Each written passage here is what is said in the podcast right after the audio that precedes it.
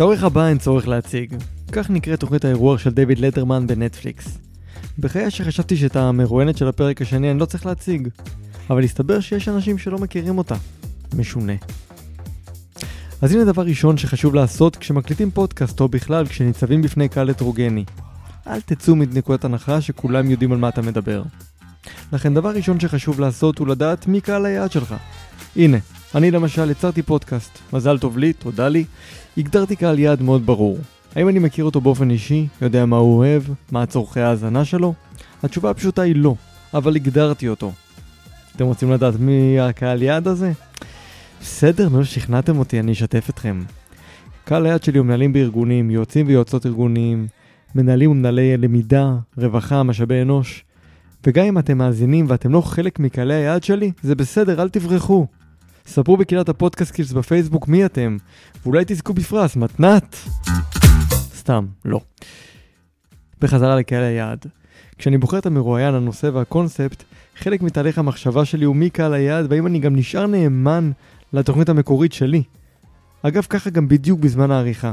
אם נאמרו דברים מרתקים, אבל שהם לא קשורים לעולם התוכן שבחרתי, אני נאלץ בכאב לב גדול ובחיי שבכאב גדול להשאיר אותם על רצפת העריכה, ואז לך תמצא מי ינקה אחריך. לדוגמה, עכשיו אני מקליט את עצמי לבד, יושב מול המיקרופון ומדבר.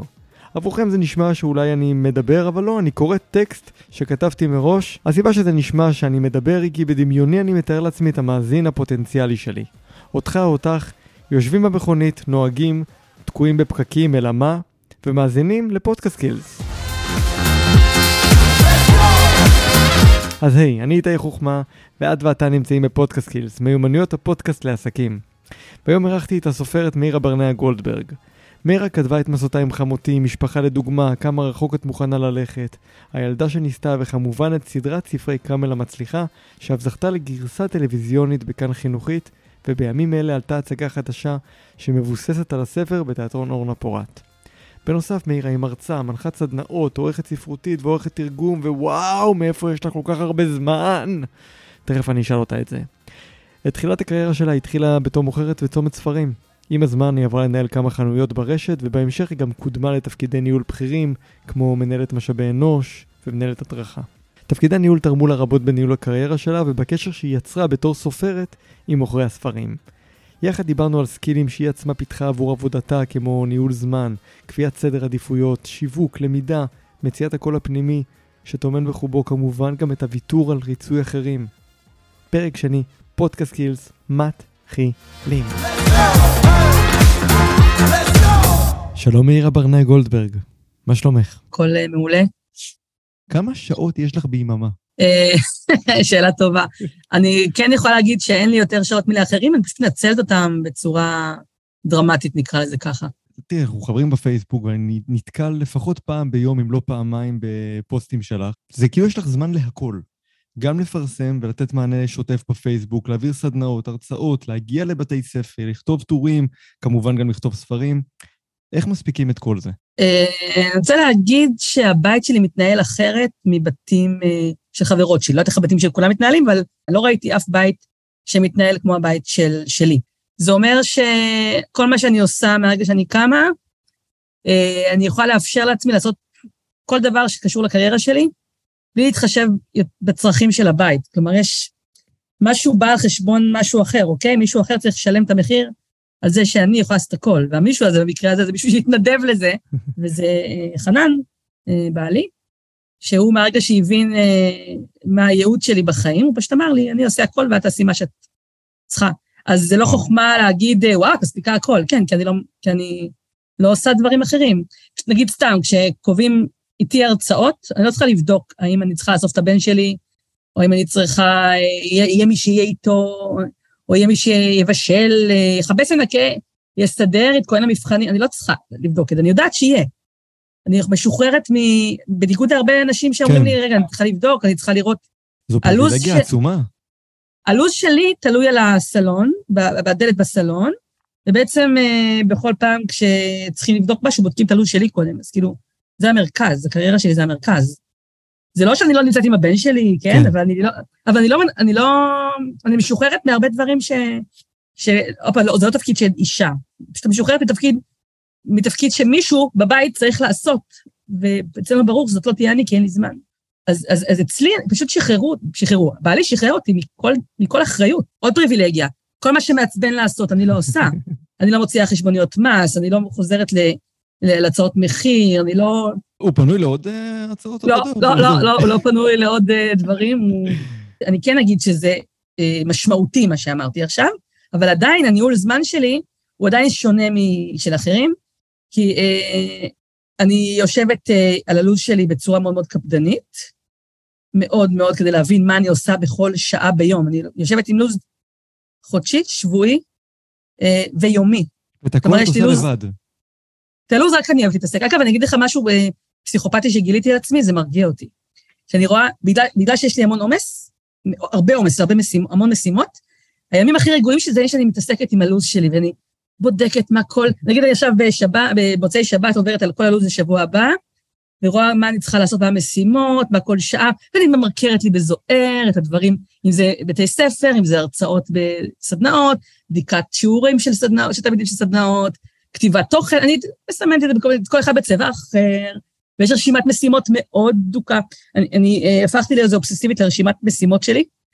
זה גם כלא מצד אחד. ברור. מצד שני זה נורא, זה מאוד עוזר לי. אני ממש צריכה את השגרה הזאת, ואת המשימות כתובות, שאני אדע בדיוק מה יש לי. תמיד היית כזאת? זה התחיל, זה התחיל כשעבדתי בצומת ספרים וקודמתי להיות מנהלת הדרכה, ואז אה, לאט לאט כל מיני תפקידים התפנו ואת כולם אני קיבלתי. וזה היה המון המון משימות, והרגשתי שאני הולכת למות עוד שנייה מרוב עודף עבודה, ואז התחלתי לפתח את השיטה המטורללת אך היעילה עבורי, שאני פשוט כל בוקר באה עם הנשימות ככה ומכינה, כותבת כל מה שצריך לעשות, אוהבת לסדר את זה לפי אה, דחוף, בהול, אין, אין לו, בהול, דחוף, דחוף מאוד, בהול מאוד, עכשיו, כאילו, זה כזה מסודר לי ככה. לא, אבל יש לי, אבל יש לי כאילו מה, מה דחוף למחר, מה דחוף למחרתיים, כאילו, אני משהו, ממש ארגנתי את זה, ו, ו, ושמתי לב שכשאני מארגנת את זה, אז אני מרגישה, אני אוהבת לסמן ה-V, וי, וי, וי. הזה זה הכי כיף שיש. כן, זה כזה כיף כן, למחוק. ממש. אז, זה התחיל מזה בעצם, אה, וזה מאוד עזר לי בעבודה. ואז שהשתחררתי אחרי 15 שנה, ככה אני קוראת השתחררתי, זה שירות אה, צבאי מעמיק. 15 שנה, אחרי שעזבתי עזבתי את צומת ספרים והתחלתי קריירה עצמאית ב-2015, אז בהתחלה לא היה כזה טירוף בעומס שלי, היה עומס סביר וחמוד, והמשכתי עם המשימות האלה, זה היה יותר מרווח, ולאט לאט אה, הפכתי למה שהפכתי, ואני חייבת את הלו"ז הזה. אבל מעבר ללו"ז יש כאן משמעת. משמעת מאוד מאוד חריפה. כי תראי, אני, אני יכול להגיד לך שיציאה לעצמאות, אני יצאתי לעצמאות לפני שנה וקצת, ומאוד מאוד קשה כשאתה נמצא עם עצמך, באמת להיות ממוקד, ואתה יודעת, לשים לב שאתה לא בורח לשום דבר. ואנחנו נמצאים היום בגירויים אינסופיים, כמו למשל רשתות חברתיות שאנחנו נדבר על זה תכף, וקל מאוד להישאב לזה. Mm, אני אגיד לך משהו, כן. אני הולכת לשבור את התדמית קצת. אוקיי. אה, כשאני בעומס מאוד מאוד גדול, כמו שהיה באוגוסט, אוגוסט זה היה אחד החודשים הכי עמוסים בחיי. כי גם היה את, ה, את הפסטיבל המטורף הזה בדיזנגוף סנטר, שאחרי שיצאתי מיום כזה, לא יכולתי לתפקד בכלל, ישבתי בבית, פשוט רק הסתכלתי על הקיר, לא יכולתי לעשות כלום.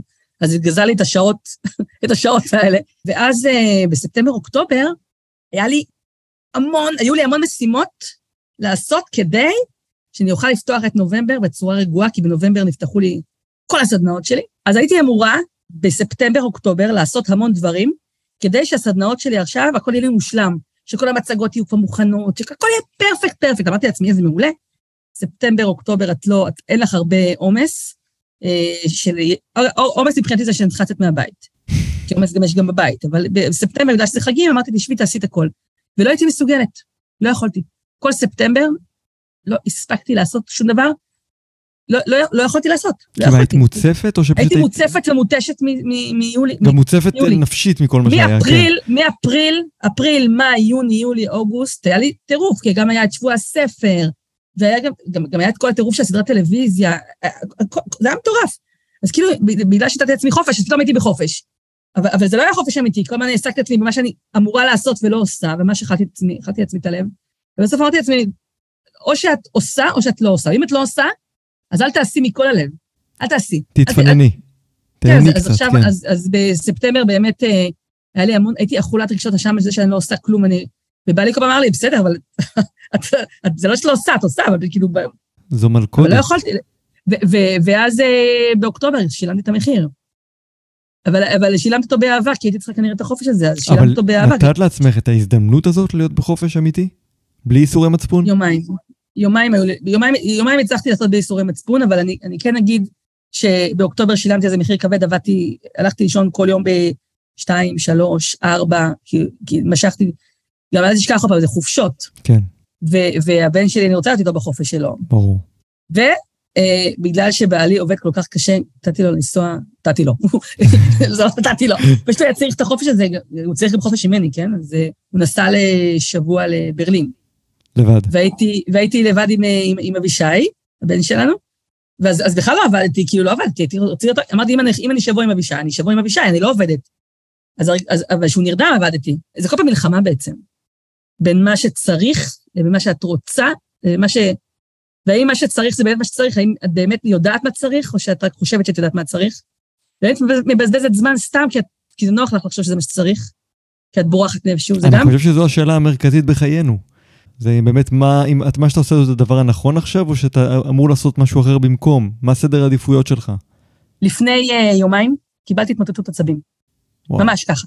לא לפני, לפני יומיים, לפני שלושה ימים, לא, כבר לא זוכרת, הייתי, אוקיי. הרגשתי, קמתי בבוקר, סידרתי את הלו"ז, הכל היה טוב, אמרתי, אמרתי, וואו, אני חייבת אה, משהו, הרגשתי שהראש שלי מתפוצץ מרוב אה, דברים שאני צריכה לעשות כל הזמן. אמרתי, אני צריכה את השקט הזה בראש, אני צריכה שקט, ו, ולא ידעתי מה לעשות. ואז אמרתי לעצמי שאני, עכשיו, וזה הרגע, לקחתי, באימפולסיביות, לקחתי את המפתחות של האוטו, נסעתי למכוני כושר ולאיפה שיש בריכות. חיפשתי בריכה. כן, חיפשתי, חיפשתי מקום שיש בו בריכה. אמרתי, אני צריכה לשחות. אני צריכה לשחות אה, שעה, שעתיים בשבוע, בשבוע, כי בתוך המים יש שקט. אני, זה לא, נכון. לא פעילות גופנית בשביל דיאטה או משהו, אני צריכה, אני צריכה שקט. ובאימפולסיביות, בסוף מצאתי את הקאנטרי, עשיתי מנוי, שילמתי, לא הבינו מאיפה נפלתי להם, אפילו לא צריכים לשכנע אותי, התחילו להסביר אותי, קחי את הכסף, תני לי לשחות. ואז אה, לכי תמצאי את הזמן בלשחות. ישבתי על הלו"ז עוד פעם, וסימנתי לי פעמיים בשבוע שאני עוזבת. את הכל והולכת לשחות. אבל תבין, נגיד יש לי ארבעה מפגשים בבתי ספר בבוקר של קרמל, ובערב סדנת כתיבה עד, אה, עד עשר וחצי. יש לי את האחר הצהריים, עלק פנוי. זה לא פנוי, אתה רגע, חזרת מעבודה קשה ואת הולכת לעבודה קשה. צריך מנוחה. אז אני החלטתי שאני פעמיים בשבוע אלך לבריכה לשחות, ושזה, וזה, כי, אני, כי, כי זה בשביל עצמי, אני חייבת את השקט הזה. אבל אז מה זה אומר? על חשבון מה זה בא? תמיד משהו בא אבל, על אבל גם פה, משהו. זהו, אבל אני חושב שבסופו של דבר באמת הצורך שלך במקרה של בריכה זה משהו שהוא עונה על איזשהו רגע שאת צריכה עם עצמך הפסקה קצת, הפסקה מהכל. ויש משהו שקורה מתחת למים שפתאום המוח מתרוקן. כאילו, הם- הם. לא, חוש, לא חושבים על כלום בבריכה. עצוב מאוד, אבל שהגעתי למסקנה אותי אחרי אה, שלוש שנים כן. דרמטיות. השאלה היא באמת, צריכה לדאוג לעצמי מההתחלה. את מצליחה אבל לנוח בין לבין? זאת אומרת, באמת, יש לך את היכולת לעצור קצת, לתת לעצמך איזה שעה, שעה וחצי של לברוח מהכל ולראות סרט, לראות סדרה, לקרוא אני- ספר לא למטרות כתיבת אה, טור? עכשיו אה, הבנתי שכבר הרבה זמן אני קוראת ספרים רק בשביל כתיבת טורים, וזה ממש, או כדי לכתוב ביקורת, שאנשים מצפים לשמוע מה אני חושבת, ועוד פעם, בהחלטה, רג... בהחלטה של כזאת אימפולסיבית, הפסקתי, פטרתי מכל הטורים שלי. התפטרת מכל להם- הטורים שלך? כן. וואו. אמרתי להם שאני, אה, שזה כרגע הפסקה כזאת, ואני אכתוב מדי פעם כשבא לי. ומתי בא לי? לפני חגים, נגיד במאקו אמרתי להם לפני חגים אני אכתוב, לפני שבוע ספר, שאני גם רוצה לעזור ולקדם סופרים אה, ישראלים, כן. אבל, אה, אבל אין טעם שאני אה, אה, אהרוג- את עצמי כל חודש. לא, העומס לא מאפשר לי, לא מאפשר לי. ואז התחלתי לקרוא ספר פתאום ל- ל- ל- ל- לעתיד. ואז מה הקטע? אבל לא, אבל תקשיב מה גיליתי. מה? בשביל, הטורים הייתי קוראת אה, ביום ספר אפילו, יושבת בכוח מכריחת עצמי לקרוא ביום. הייתי עושה מרתון של ספרים לפני יום כיפור, שצריכה לתת המלצות על ספרי קריאה, אז פתאום קוראת, פתאום אני קוראת בקצב שלי, וזה כזה כיף, אני קוראת עמוד לפני השינה. וזה בסדר. ועכשיו, סופרים שיודעים שאני קוראת את הספר שלהם. זוכרים שזה תמיד תוך יום, תוך יומיים, אומרים לי, מה, זה ספר לא טוב, דווקא הוא טוב, הוא טוב כי אני, הוא מחכה ליד המיטה ואני קוראת נהנית עמוד עכשיו עמוד. לקרוא את הספר ולא לכתוב את הטור. אבל, אבל תקבל המלצה עליו עוד חצי שנה. עוד חצי שנה. אה, מי שלא קורא ספרים לא יכול לכתוב לדעתי. התחילה עכשיו להתפתח אופנה של סופרים שמודים שהם לא קוראים, וכאילו, אני גיליתי לא שככל שאני זה. צוב... אני, ככל שאני צוברת יותר ידע, באומנות, ספרות, אפילו גם, אגב, סרטים, גם סרטים וקולנוע. אני לא חושבת שמישהו שלא רואה הצגות, נכון. תיאטרון, אה, מוזיאונים, אפילו אומנות, מוזיקה, מוזיקה גם, כל הדברים האלה מזיקים בראש את המוח שלי, ואני חייבת אותם בשביל כתיבה.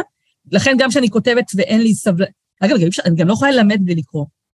איך את יכולה ללמד כתיבה בלי לקרוא אחרים? נכון, אז, נכון. אז אני, זה השראה, אז אני מתעקשת, זה... כן.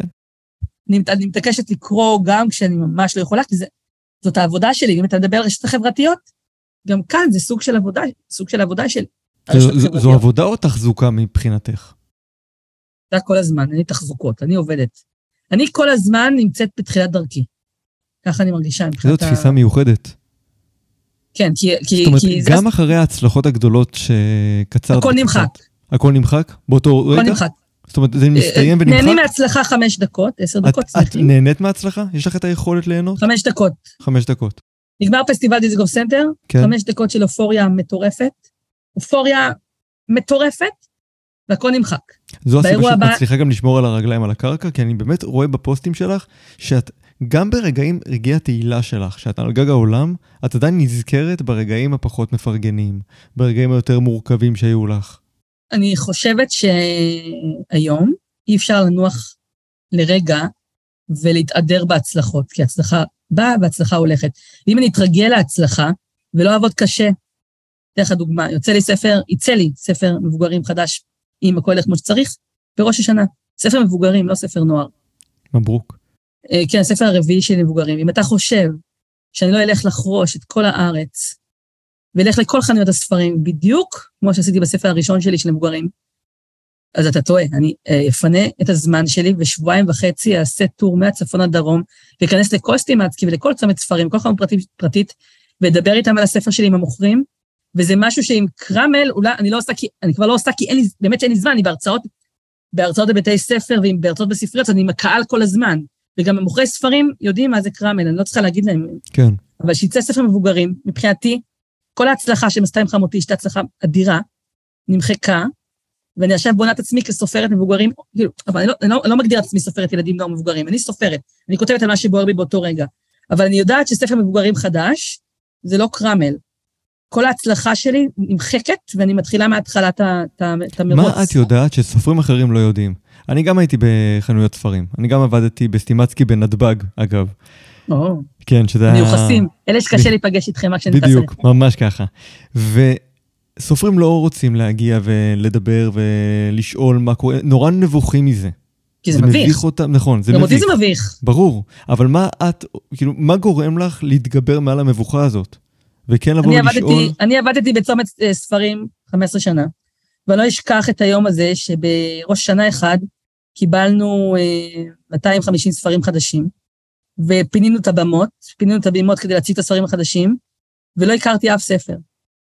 סופ... מישהו נכנס אליי ואומר לי, את יכולה להמליץ לי? אני לא יכולה להמליץ לך, קיבלתי את זה לפני שבוע. לא הספקתי לקרוא כלום, יכולתי רק ל... הרגשתי חסרת אונים כמוכרת. את היית מהמוכרות שבאמת יודעות על ההמלצות שלהם, שמבינות כל משהו. הספרים, כל, כל סניף של צומת, לא, אגב, אני מוכרי ספרים גם בצומת וגם בסטימצקי, מבינים בספרים. לא כולם, לצערי. ורוצים, ורוצים, ל, ל, אה, לא, לא, לא מספיקים שם אנשים שלא אוהבים לקרוא, ואי נכון, אפשר לקרוא את הכל, אי אפשר, להשת... אי אפשר אבל לקרוא ולהשתלט על הכל. בגלל זה אני גם לא אוהבת שצוחקים על מוכרים, נגיד ביקשת ספר והוא לא יודע מה זה, אפשר לחשוב. אם הוא עובד לפני, אם הוא התחיל לעבוד עכשיו לפני שבוע, זה לא אומר ש... אני לא צריכה לקרוא את הכל כדי לדעת, להמליץ למישהו על משהו, אבל עדיין, שסופרי, שספרות פרוזה על הבמות, הכל חדש, והרגשתי כעובדת בחנות חסרת אונים, כי לא ידעתי להמליץ. יוצאים יותר מדי ספרים בישראל, יוצאים המון ספרים בישראל. נכון, המון. עכשיו, מה הקטע? אה, אני יודעת שאני אחת מכולם, אני כמו כולם. אין לי איזה ייחוס. הספר שלי יוצא, הוא בתחרות כמו כל פעם מחדש, יוצא ספר, הוא בתחרות עם כולם. גם כשאני באה לסניפים ואני רואה את כל קרמל מעורבב בערימה וחסר את החלק הראשון, חסר את החלק השלישי, הוא מתחרט כמו כל הספרים, ספרי הנוער, אז אני צריכה לתת לו איזשהו אה, רשת ביטחון. והרשת הביטחון שלי לגשת למוכר, להציג את עצמי, להגיד שאני, שאני כתבתי את הספר ולספר להם על מה זה מסופר ולמי זה מתאים. לא לחפור להם. שלוש דקות, שתי דקות ולעוף. ולא להתחיל לבוא במצע האשמות, איפה זה מוצג, למה זה לא מוצג ככה. אני לא מאשימה אף עובד בכלום, אני באה לספר לך. אתה עם המידע תעשה מה שאתה מחליט. זה אומר שהכל עליי, אני צריכה לשכנע אותך שהספר שלי מעולה, מגניב, מתאים ללקוחות שלך. זו אסטרטגיה שיווקית שלך. אה, מעניינת. זאת אומרת, זה משהו ששום משרד יחסי ציבור לא היה ממליץ לך לעשות. ברור, זה לא שווה כלכלית. לקחת חופש מהעבודה שבועיים בדיוק. ולעשות מסע בכל הארץ, לשבת כלכלית. וב-2018 עשיתי את זה והייתי גם, ו- והתמודדתי אחרי זה. מה ש... אני אגיד לך מה עשיתי ב-2018 שטלטל אותי וגרם לי לבנות הכל מחדש. זה גם עזר וגם... ב-2018 יצאו לי שני ספרים חדשים. אחד מסעותי עם חמותי, שממש האמנתי בו והייתי בטוחה זה חייב להיות רב מכר גדול, וקרמל שלוש, שהפך אותי לסופרת שאני היום, כי מפה התחילה ההצלחה. 2018 זה מקפצה מאוד גדולה בקריירה שלי. מה שאני עשיתי, זה שאני לקחתי שבועיים וחצי חופש מהעבודה, ונסעתי כמעט לכל חנויות הספרים בישראל, כמעט, מה שהספקתי, וזה אומר לפעמים אה, מ-10 בבוקר עד אה, 10 בלילה להיות בדרכים, וכל הזמן להיכנס לסניף, ו- ו- ולא להיכנס, לא, לא להיכנס לקניונים, לקנות בגדים, אוכל, לשבת במסעדות, להיות חדורת לא. מטרה. להגיע, איפה, איפה צומת, איפה סטימצקי, להיכנס, לדבר עם המוכרים, להיות הכי חמודה, הכי מגניבה, לספר להם מה זה, להשאיר אותה כקריאה אם אפשר, ולעוף לפני שאני אמאס עליהם ויציק להם. וזה אומר שאם יש לקוחות את מחכה, כי הלקוחות, ההבנה גם שהלקוחות יותר חשובים ממך. אם הסניף עכשיו מפוצץ, את לא אומרת להם מתי תתפנו אליי, לא, את מחכה, את, את מודיעה למוכרים שאת לא מחכה להם לשירות, כי את סופרת ואת בסדר, כי לפעמים זה נורא מלחיץ, לדעת שעוד נכון. עוד לקוח מחכה ולא זה. ו- ואפילו אם אפשר לעזור תוך כדי, אני המלצתי על ספרים, אחת הספרים שלי אגב תוך כדי, אה, תוך- כדי גם... אה, יש שזה לקוחות, סיפרתי להם שאני הסופרת, והתחלתי למכור את מסתם חמותי ולספר להם על קרמל, והתחלתי, ועשיתי את זה מאוד יפה, אבל אה, ובין לבין קבעתי ימי חתימות. זאת אומרת שבין לבין, אה, למרות שאף אחד לא הכיר אותי כל כך, קבעתי. ימי חתימות, שהיום אני לא עושה דברים כאלה לשמונה שעות, והייתי ביום חתימות שמונה שעות, שבע שעות, שש שעות. ונשארתי בחנות, מתוך מחשבה שאף אחד לא מכיר אותי, אף אחד לא יודע מי אני, ואני צריכה לגשת ללקוחות, לדבר איתם, לספר להם על הספר שלי, בלי לגרום להם לברוח מהחנות, כי זה נורא מלחיץ לקוח שסופר נכון. פתאום מתעלק עליו, אז כן, גם- בדיוק. אז גם לא להתעלק. להגיד להם מה שיש לי להגיד ולזוז, להתרחק מהם, כדי שייתן פה להם את הרבה מאוד האפשרות לעשות. מודעות עצמית, וגם כאילו להתגבר מעל המבוכה הראשונית הזאת של מה עכשיו, אני אתעלק פה על אה, לקוחות שבאו לראות, לקנות אה, ספרים ולא אותי? אה, קודם כל, קודם כל זאת ההבנה שנראה לי שקיבלתי אותה אחרי עבודה קשה בצומת ספרים של 15 שנה. כמעט 15 שנה, שאתה רואה, כי נפגשתי עם המון סופרים. ראיתי סופרים שמגיעים ולוקחים אה, ספרים, נותנים ללקוח, תקנה, חותמים לו, והלקוח נשאר עם הספר החתום ביד של הסופר הזה, אז מחביאים לי את זה מתחת לבימות. ברור, אני מכיר את זה גם כן. כלל ראשון שפיתחתי לעצמי, את לא חותמת עד שלא משלמים. נכון. לא חותמת ללקוח על ספר, ואז החנות נהיית תקועה עם הספרים שחתמת, כאילו. אז, אז כל מיני דברים שרשמתי לעצמי במוח, בתקופת עבודתי, שאם יום אחד נהיה סופרת, אני צריכה לזכור. נגיד, לקוח, אה, סופר נכנס, וצעק עליי למה הספר שלו לא מקדימה. אה, לא יודעת, הוא לא היה מקדימה, כי יצאו מלא ספרים, ואי אפשר שכולם יהיו מקדימה. עובדתית, אי אפשר שכל הספרים יהיו מקדימה. הוא צריך לדבר על זה עם ההוצאה שלו, עם הסוכן שלו, לא איתי. לא בהכרח איתי, כי לפעמים זה דברים ש... באמת, באמת שאי אפשר שכולם יצליחו, שכולם יהיו... מקדימה. נכון. זה, זה מרגיז, זה מעצבן, כן. אבל אי אפשר, מה לעשות? זה תלוי בהמון גורמים, הספר שלך במבצע, לא במבצע, איזו הוצאה הוצאת את הספר. אז הוא צעק עליי מאוד מאוד מאוד, ואני זוכרת שהסתכלתי עליו ואמרתי לעצמי, וואו, זה מה זה לא יעזור לו שאני ארצה למכור את הספר שלו אחר כך, למה הוא צועק עליי?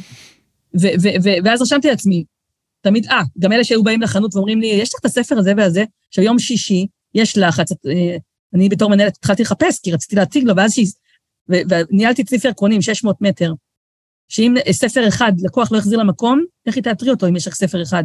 אבל אני אה, מאוד, אהבתי מאוד להשיג ללקוח כל מה שהם רוצים. אני זוכרת יום שישי אחד ששלושה עובדים מחפשים ללקוח את הספר, והחנות מפוצצת, כן? ואז מוצאים לו, בהנאה, אנחנו שמחים, מצאנו לך, ואז הוא אומר לי, כן, יש סופר. רק רוצה לדעת אם יש לכם אותו. איזה ואני שמות. זוכרת, אני זוכרת ש... שעוד רגע רציתי לזרוק לו את הספר הזה בראש. כי ברור. אמרתי לו, אתה בא ביום שישי, ביום הכי עמוס, ואתה מציק לנו, מטריד אותנו. ואז אמרתי לעצמי, הנה, כלל נוסף תרשמי לעצמך, את באה לחנות, אל תגרמי להם לחשוב שאת לקוחה. זה, זה, זה, זה, זה משהו. אז, אז זה המון דברים שהוא... גם, גם אנשים אומרים לי, אנשים היו מזמינים מספר מסוים, קשה תגיד להם לבוא לקחת, אז הם אומרים לי, לא, זה אני הסופר, הזמנתם שיהיה לכם. או נותנים שמות בדויים, אז אמרתי, אמרתי לעצמי, הם חושבים ש... כאילו, אופה, זה לא כל הסופרים, כן? אבל זה. זה, אבל זה דברים שאספתי מ- משנים של עבודה. כן. אז, אז תמיד, תמיד אמרתי לעצמי, אני לא אעשה שום טריקים כאלה. אז בעצם את מדברת פה על יחסי סופר ומוכר, של היחסים שלא לא, לא קיימים בעולם שלנו, ופתאום הגעת עם הספר הראשון שלך ב-2018, זה כבר הספר לא הראשון, זה הספר הספר הראשון השני. היה ב-2011, וגם כן. אז התחלתי עם זה כבר, כבר אז התחלתי עם זה. אה, באמת, ו- את- ו- והבנת שדרך ליבם של המוכרים את תצליחי להגיע למכירות יותר uh, טובות. אני הבנתי את זה הרבה לפני, כשעבדתי בתור מנהלת הדרכה, והרבה סופרים ישראלים בתחילת דרכם רצו להתייעץ איתי מה אפשר לעשות כדי לעזור להם למכור, ולא היו לי תשובות, ואז אמרתי להם, בוא נפגיש אותך עם מוכרים. תבוא לעתודה ניהולית, הייתי אחראית על עתודה ניהולית, אה, עובדים שאמורים להיות מנהלים בסופו של דבר. אמרתי, בואו תשמעו את הסופר הזה. מה עבר עליו עד שהוא הוציא את הספר? כי לפעמים מסתכלים על ספר, עוד ספר, כריכה מכוערת, נזרוק את זה להחזרות, או איזה משהו כזה. אם תשמעו לה את הסיפור של הסופר, תבינו מאיפה הוא בא, מאיזה, מאיזה, מאיזה מקום בלב הוא כתב את הספר, תתייחסו אליו אחרת כשאתם מקבלים את הספר, וזה זה, זה עשה פלאים. הסופרים שאני אירחתי הפכו לינץ לוי, ליד שוהם. אני התחלתי שהם התחילו. אני, אני, אני זוכרת שהייתי מביאה אותם להרצאות, והמוכרים התעלפו מהם, התעלפו מהקסם האישי שלהם, וגם אם נגיד מישהו לא אהב ספרי מתח, אבל ליד שוהם זה ספר שלו, הוא פגש אותו, אהב אותו, שמע את הסיפור מאחורי זה, שמע את התחקיר, הוא גם שמע את התחקיר על הספר, רואים את ההתלהבות של המוכר, הוא מספר מה הוא פגש, ואז אז זה מדבק, ואז הקונה רוצה לקנות, כי יש פה אותנטיות, שזאת המילה, אותנטיות. לא לשקר, לא לברבר, לא לבלבל את המוח, לבוא ולהגיד את האמת לסופר, אני, למוכר, אני צריך אותך. קיבלת מלא ספרים, אני לא אבלבל לך את המוח, אני יודע שיש לך הרבה עבודה, שתי דקות תקשיב על מה, על מה, על מה הספר שמספר, אם תאהב, תאהב, לא תאהב. את לא בעצם מייצרת פה חיבור רגשי בין הסופר לבין המוכר. שמבוסס אה, כמובן על אותנטיות, אבל בסופו של דבר... כל עוד זה אותנטי זה מעולה. אם זה כן. חרטוטים וזיופים... לא, לא, לא חרטוטים, לכן אני אומר חיבור רגשי. כי ברגע שהוא מכיר את הסופר, ומכיר את העבודה שנעשתה מאחורי הספר, והתחקיר, וכל שאר האלמנטים, הוא פתאום... יש חיבור, לא, לא חשבתי אם זה חיבור לסופר, אלא כמו חיבור לספר עצמו. אוקיי. נגיד ששומעים על קרמל, ומבינים שהמטרה של קרמל, מעבר לזה שספר פנטזיה ומצחיק והרפתקאות, וילדים אוהבים אותו, הכנסתי את הבן שלי, שהוא על הרצף האוטיסטי, כדמות לשם. והרבה אוטיסטים אה, אה, שרואים את הספר הזה כמשהו עבורם, גם אם, גם אם זה לא אותו סוג אוטיזם, את זה שיש דמות כזאת, את זה שיש נכון, אימא שהכניסה את הבן שלה. יש ייצוג, כן. הוא לא מייצג את כל האוטיסטים, כי האוטיסטים לא. הם שונים, כל אחד בדרכו שלו, אבל, אבל, אבל, אבל יש פה איזו התייחסות, ולוקחים סיטואציות מתוך הספר ולומדים אותם בבתי ספר. אז כאילו, אני מסבירה, מראה להם, מראה להם את התמונה של, הבן, של הבן שלי, מראה תמונה של ויש, רואים שהוא אותו דבר, הציורים נראים אותו דבר, דומים. וצריכה לספר להם, ואז כאילו, זה, זה נשמע יותר מעניין. ואז שאת מכירה את הסיפור של, כל ספר שישלף לך, לך מהמדף שלי פה מאחוריי, אני בטוחה שלסופר יהיה איזה משהו להגיד לי, שיגרום לי לאהוב אותו, ויגרום לי לרצות לקרוא את הספר, אם לפני זה חשבתי שלא. זה כמו שאתה הולך למוזיאון, ואתה רואה המון תמונות. אבל למה אתה מתייחס לתמונות המוכרות? למה? כי שמעת את הסיפור עליהן. נכון. אבל אם תלך עם מדריך והוא יספר לך בדיוק מה קרה, תראה סתם תמונה של תפוח, אבל תגלה שהתפוח הזה, תפוח שאשתו נחנקה אה, אחרי שהיא אכלה אותו, יש את הסיפור, אז פתאום אתה מחובר רגשית לציור הזה, אתה תקנה גם תיק שלו, ואתה אה, תהיה גאה שאתה מכיר כן. הסיפור מאחורי הציור. זה בעצם המושג storytelling, של מה שכולם מדברים עליו, אבל זה בדיוק העניין, זה הסיפור שמאחורי הסיפור. אם יש לך ספר טוב, אז הסיפור שמאחורי הסיפור יעזור לך. אם הספר אה, לא טוב, שום דבר לא יעזור. בבסיס צריך להיות ספר טוב, שהוא כן, ארוך כמו שצריך. כי לפעמים יש הרבה סיפורים, אבל הספר, מאחוריהם אין כלום. שאז זה מעצבן, כאילו אתה, יש סיפור טוב, ואז אתה רואה שהספר עצמו לא עבר תהליך הפקה לתהליך הספרותי כמו שצריך, יש המון שגיאות, הוא פשוט לא מעניין, כתוב רע, לא כן. עבר עריכה ספרותית, כאילו, ואז זה מבאס, כי אתה רוצה לעזור, אבל אין לך עם מה לעבוד. אבל אם יש ספר טוב וסיפור טוב, ואז הסיפור מאחורי הסיפור גם טוב, זה פרפקט מאץ'. בוא נדבר טיפה על, ה... על ההתחלה שלך, של הכתיבה. למעשה, מתי הבנת בפעם הראשונה שאת אוהבת לכתוב? אני זוכרת, אה, אני זוכרת ש... הייתה מסיבה בבית, בבית ספר יסודי כלשהו, לא זוכרת אם כיתה ג' או ד', או... וכל הבנות רקדו, ואז אמרו למה מאירה לא רוקדת, ואני רקדתי כמו, לא כמו הצרות שלי. עד היום אני לא, אני לא, לא רוקדת. ואני זוכרת שאמרתי להם, אני יודעת לרקוד, יודעת לכתוב סיפורים. ואם תיתנו לי כל מילה שתרצו, אני אכתוב סיפור מאוד יפה עליה. אני לא זוכרת אם נתנו לי מילים והלכתי לכתוב, אבל אני זוכרת שהייתי, אמרתי את זה בידיעה ברורה. אני יודעת לכתוב סיפורים, זה מה שאני יודעת לעשות. ומאיפה היה לך את הביטחון הזה? כך הרגשתי, מגיל צעיר. הביטחון נעלם כשהתבגרתי, אבל בתור ילדה, בבית ספר יסודי וגם בחטיבה, ידעתי שאני יודעת לספר סיפורים. היה לי חבר אה, בשכונה, קראו לו ברוכי, אה, חרדי, בתקופה שחרדים גרו בשכונות מעורבות. חרדים אמיתיים, דרך, אה, כאילו חסידים, לא, לא תגיד אה, כיפות סרוגות, כאילו חרדים חרדים, היום הוא בברוקלין. ועד אה, שהוא הגיע לאיזה גיל מסוים, נתנו לנו להיות ביחד הרבה. לא, לא הפרידו בינינו, נתנו, נתנו לי להיות איתו ביחד. ו... כן, זוכר, ואני זוכרת שהוא היה אוהב, שאימא שלו גם הייתה קוראת לי, הוא לא אוהב לאכול. אז היו, היו קוראים לי שאימא שלו תשיב אותו לאכול ואני אספר לו את הסיפור. אספר לו סיפורים. הייתי מספרת סיפורים, הוא היה מקשיב. הוא אהב את הסיפורים שלי. אבל מאיפה זה בא לך? איך... מהרגע ש... אני, אני אהבתי לקרוא מהרגע שגיליתי שיש דבר כזה, ואהבתי okay. אוקיי. לשמוע סיפורים. אהבתי לשמוע אגדות וסיפורי תנ"ך, ו, ואהבתי אהבתי המון המון, אה, ואז התחלתי להגיד, רגע, אולי, אולי, אני גם, אולי אני גם יכולה לכתוב. ואתמול העליתי סטטוס על זה, שמהיסודי היה לי קול בראש שסיפר את הסיפורים האלה, תוך כדי שדברים קורים. כלומר, קורה משהו, ואני שומעת את, את עצמי מספרת את זה, כאילו, מתי שמתי לב לזה? אה, יש לי המון יומנים אישיים שאני כותבת. אמנם שרפתי את כולם והשמעתי את כולם לפני אה, שנה, שנתיים. שמקרה קפקא לא יחזור על עצמו. אני לא רוצה שאף אחד יפרסם את היומנים שלי אחרי מותי, אבל, היה, אבל, אבל, כן, אבל לפני, ש, לפני ששרפתי וזרקתי והטבעתי והרגתי אותם, קראתי את כולם, ופתאום שמתי לב למשהו מאוד מוזר. עד גיל מסוים כתבתי לעצמי, ומגיל מסוים כתבתי לקהל. וזה מוזר, אני לא רגיל, אני לא, אולי יש כאלה, אבל לא, לא רגילה לראות יומנים של, טוב, אתם שומעים? היום היה לי יום, מה זה מוזר, אתם לא תאמינו. כאילו, דיברתי לקהל דמיוני. כן. כאילו, יצרת כאילו... לעצמך כבר את ה story, כאילו שאת בגלל מספרת כן, סיפורים. לא היה פייסבוק, הייתי הקוראת היחידה, אז, אה, אז מגיל צעיר, נראה לי מהחטיבה זה התחיל, ממש כתבתי שם סיפורים למישהו שאמור לשמוע אותי, והמונים, מבחינתי זה היה המונים, אמורים לשמוע את הסיפורים שלי, ואני זוכרת אפילו שתוך כדי שכתבתי את מה שקורה, ידעתי שאני צריכה להיות מעניינת, כי אחרת לא יכירו את הסיפור. בתור ילדה. אמרתי, אם תכתבי רק, רק, רק את זה, זה לא, זה לא מעניין. אז יש משפטים כמו, חכו רגע, זה יראה לכם משעמם, אבל עוד מעט מגיעים לסיפור אמיתי, חכו שנייה. כאילו, משפטים כאלה, שאני אומרת איזה קטע, זה משפטים שאני משתמשת בהם בפייסבוק לפעמים, חכו, יש לי התחלה, אה, בסוף כאילו, יש משהו כאילו מצחיק. כאילו ידעת כבר, זה היה טבוע בך איך לספר סיפור בצורה נכונה שתמשוך את הקהל. אני זוכרת, אה, אני זוכרת, אני זוכרת שנתנו לנו לכתוב בעיות מילוליות בחשבון, להמציא, ואני הבאתי ספר. כאילו, המורה רצתה שאני רק נכתוב שרכבת יצאה מפה ורכבת יצאה מפה, אני הגשתי לספר על כל מה שקרה לנהג קטר מרגע שהוא התעורר בבוקר. עד שהוא איחר בשעתיים. כאילו, הדמיון שלך עבד כבר שעות נוספות בילדות. כן, אבל זלזלו בזה, לא אהבו את זה. בטוח, כאילו, המורים לא יודעים לאכול את זה. ניסו להרגיע אותי, לא רק מורים, ניסו להרגיע אותי. ניסו להרגיע אותי, כאילו, לא... הייתי גם אוהבת לספר סיפורים גם סתם. סתם אה, לשמוע מה חושבים. אגב, למבוגרים לא תמיד יש זמן לשמוע, לא, אף מבוגר לא רוצה תמיד לשבת עם אחרי יום עבודה ולשמוע את ה... אבל יש לי סיפור להקריא.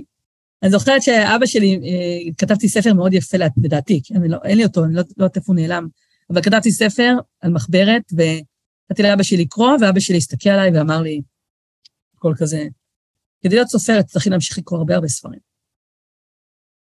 לא נעלבתי, לא מה שהוא אמר לי.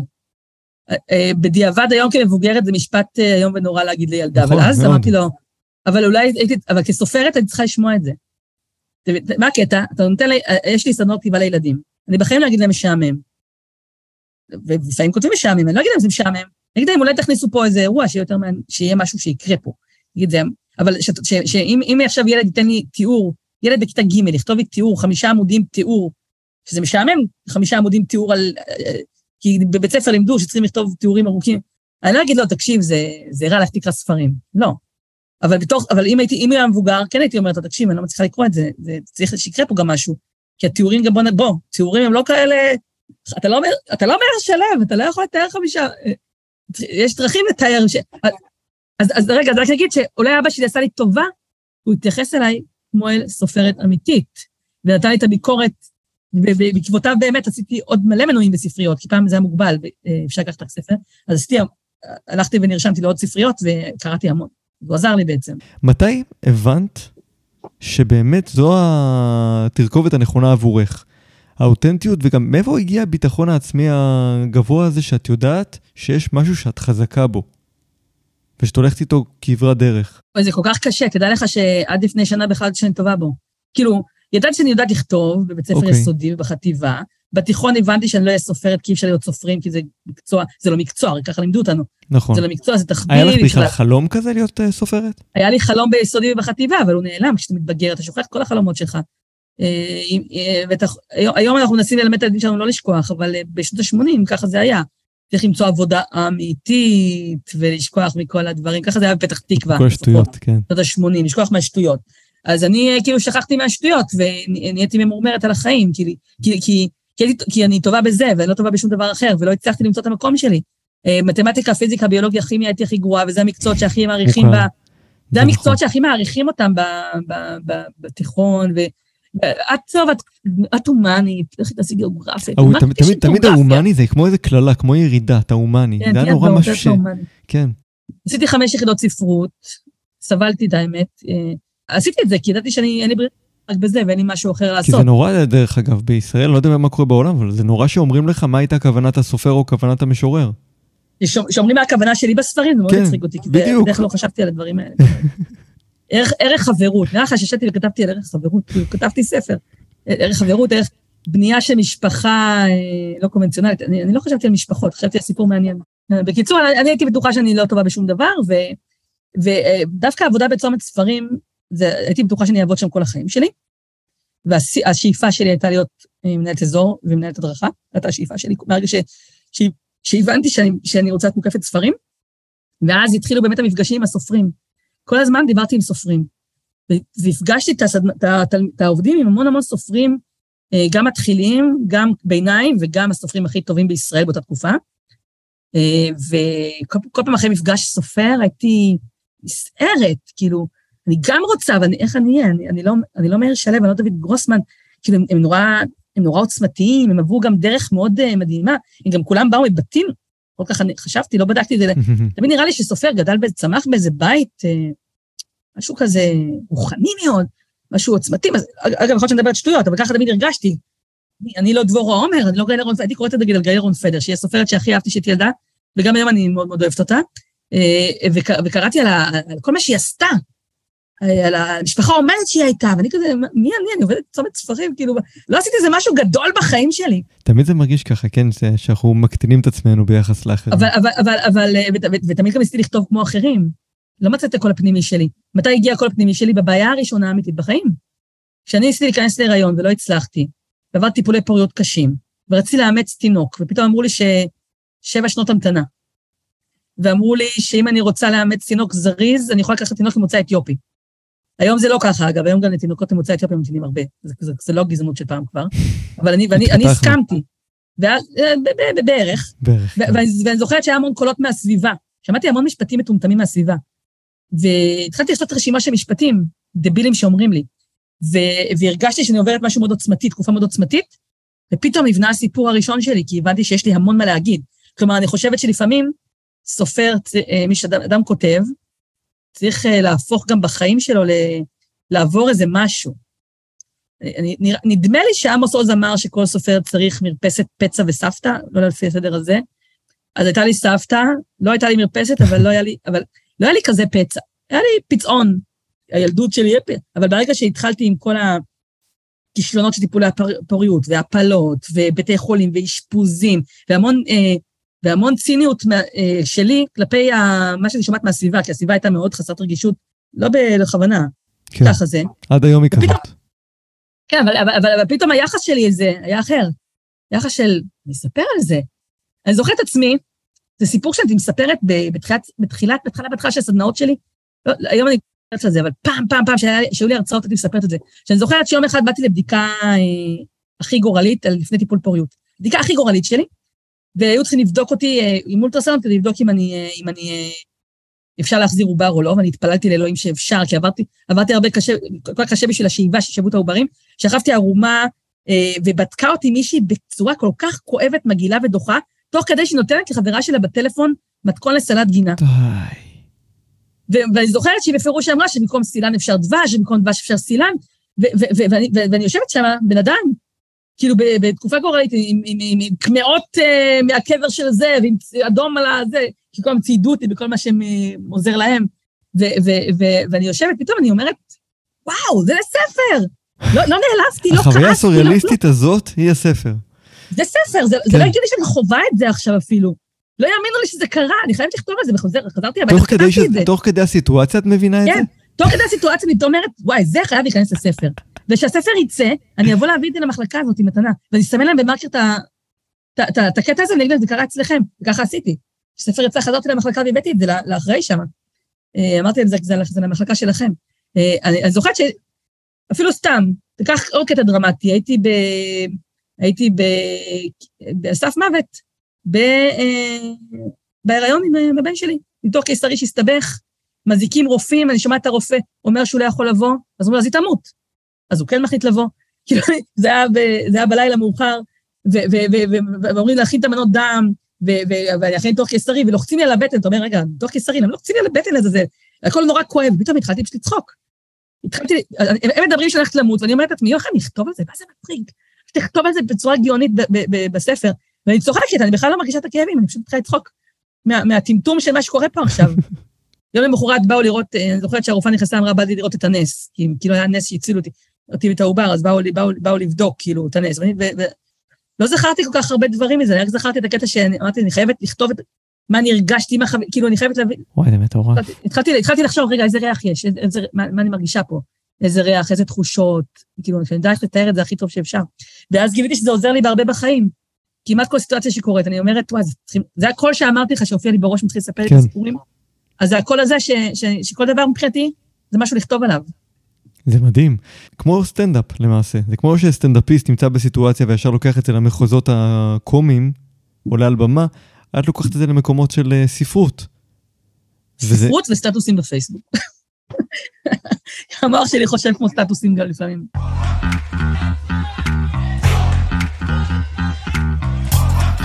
אתוודה ואומר שהשיחה עם מאירה נמשכה שעתיים. אולי אפילו יותר. טוב, אין לנו הרבה על מה לדבר, אך כפי שאמרתי בפתיחה, יש נושאים רבים שהם לא רלוונטיים לקהלי היעד שלנו. וגם אחרי העריכה נשאר הרבה תוכן רלוונטי כמו שיכולתם uh, לשמוע, לכן החלטתי לפצל את השיחה לשני פרקים. האחד היום והשני יתפרסם בפעם הבאה. למה? כי זה הזמן הממוצע של ריכוז, הוא עומד על 45 דקות, כשבאופן גם לא מפתיע, נתונים שפורסמו על אופן צריכת הפודקאסטים מלמדים שאורך פרק צריך להיות בין 20 עד 40-45 דקות. אז על מה דיברנו בפרק הראשון? על המילה החשובה ביותר בעיניי בעולם הפודקאסטים, שגם מאירה עצמה דיברה עליו בהקשר לתקשורת הבין-אישית שהיא יצרה בינה לבין המוכרים. אותנטיות. בהיעדר אותנטיות עלול לצוץ זרזיף של זיוף שעשוי להרחיק ממך את הקהל. כי בסופו של דבר קהל מתמסר למגיש, למרצה, למנהל, שמדבר אליהם בצורה גלויה. בנוסף דיברנו על האופן שבו מאירה מנהלת את הזמן שלה, קובעת את סדר העדיפויות, לומדת, איך היא מספרת סיפור, משווקת, ומוותרת על המבוכה למען המטרה. בפרק הבא נדבר בין השאר על תכנון ואסטרטגיה, בניית מותג אישי, פרגון וקנאה, זמינות, וגם על הבחירה בחשיפה האישית. אני חושב שאחד המשפטים החזקים של מאירה בשיחה, ועם זה אנחנו נקנח, היה שסופרים שלא קוראים ספר לא יכולים להתפתח. זה משפט שהוא נכון לגבי כל תחום שהוא. מנהל לא יכול להיות מנהל טוב בלי שילמד, יתפתח, יישלח להכשרות, קורסים, ילמד מתודות חדשות. כמובן גם בנוגע לעולם הפודקאסטים. אי אפשר להתפתח בלי להאזין לפודקאסטים אחרים מהארץ ומהעולם. רק בצורה הזו, ועכשיו אני אהיה קצת יאיר לפיד, ואני אצטט משפט של צ'רצ'יל שאמר, אני תמיד מוכן ללמוד למרות שלא תמיד אני אוהב שמלמדים אותי. ועם זה אנחנו מסיימים. תודה רבה למאירה ברנע גולדברג על ההתמסרות לראיון. תודה רבה לכם ולכן שהאזנתם לפודקאסט קילס. אם אהבתם, דרגו את הפודקאסט וכתבו תגובה. אשמח גם לפגוש אתכם בקהילת פודקאסקילס בפייסבוק. אני איתי חוכמה, נתראה בפרק הבא, חלק ב' מהשיחה שקיימתי עם מאירה. ביי ביי. Let's go! Let's go!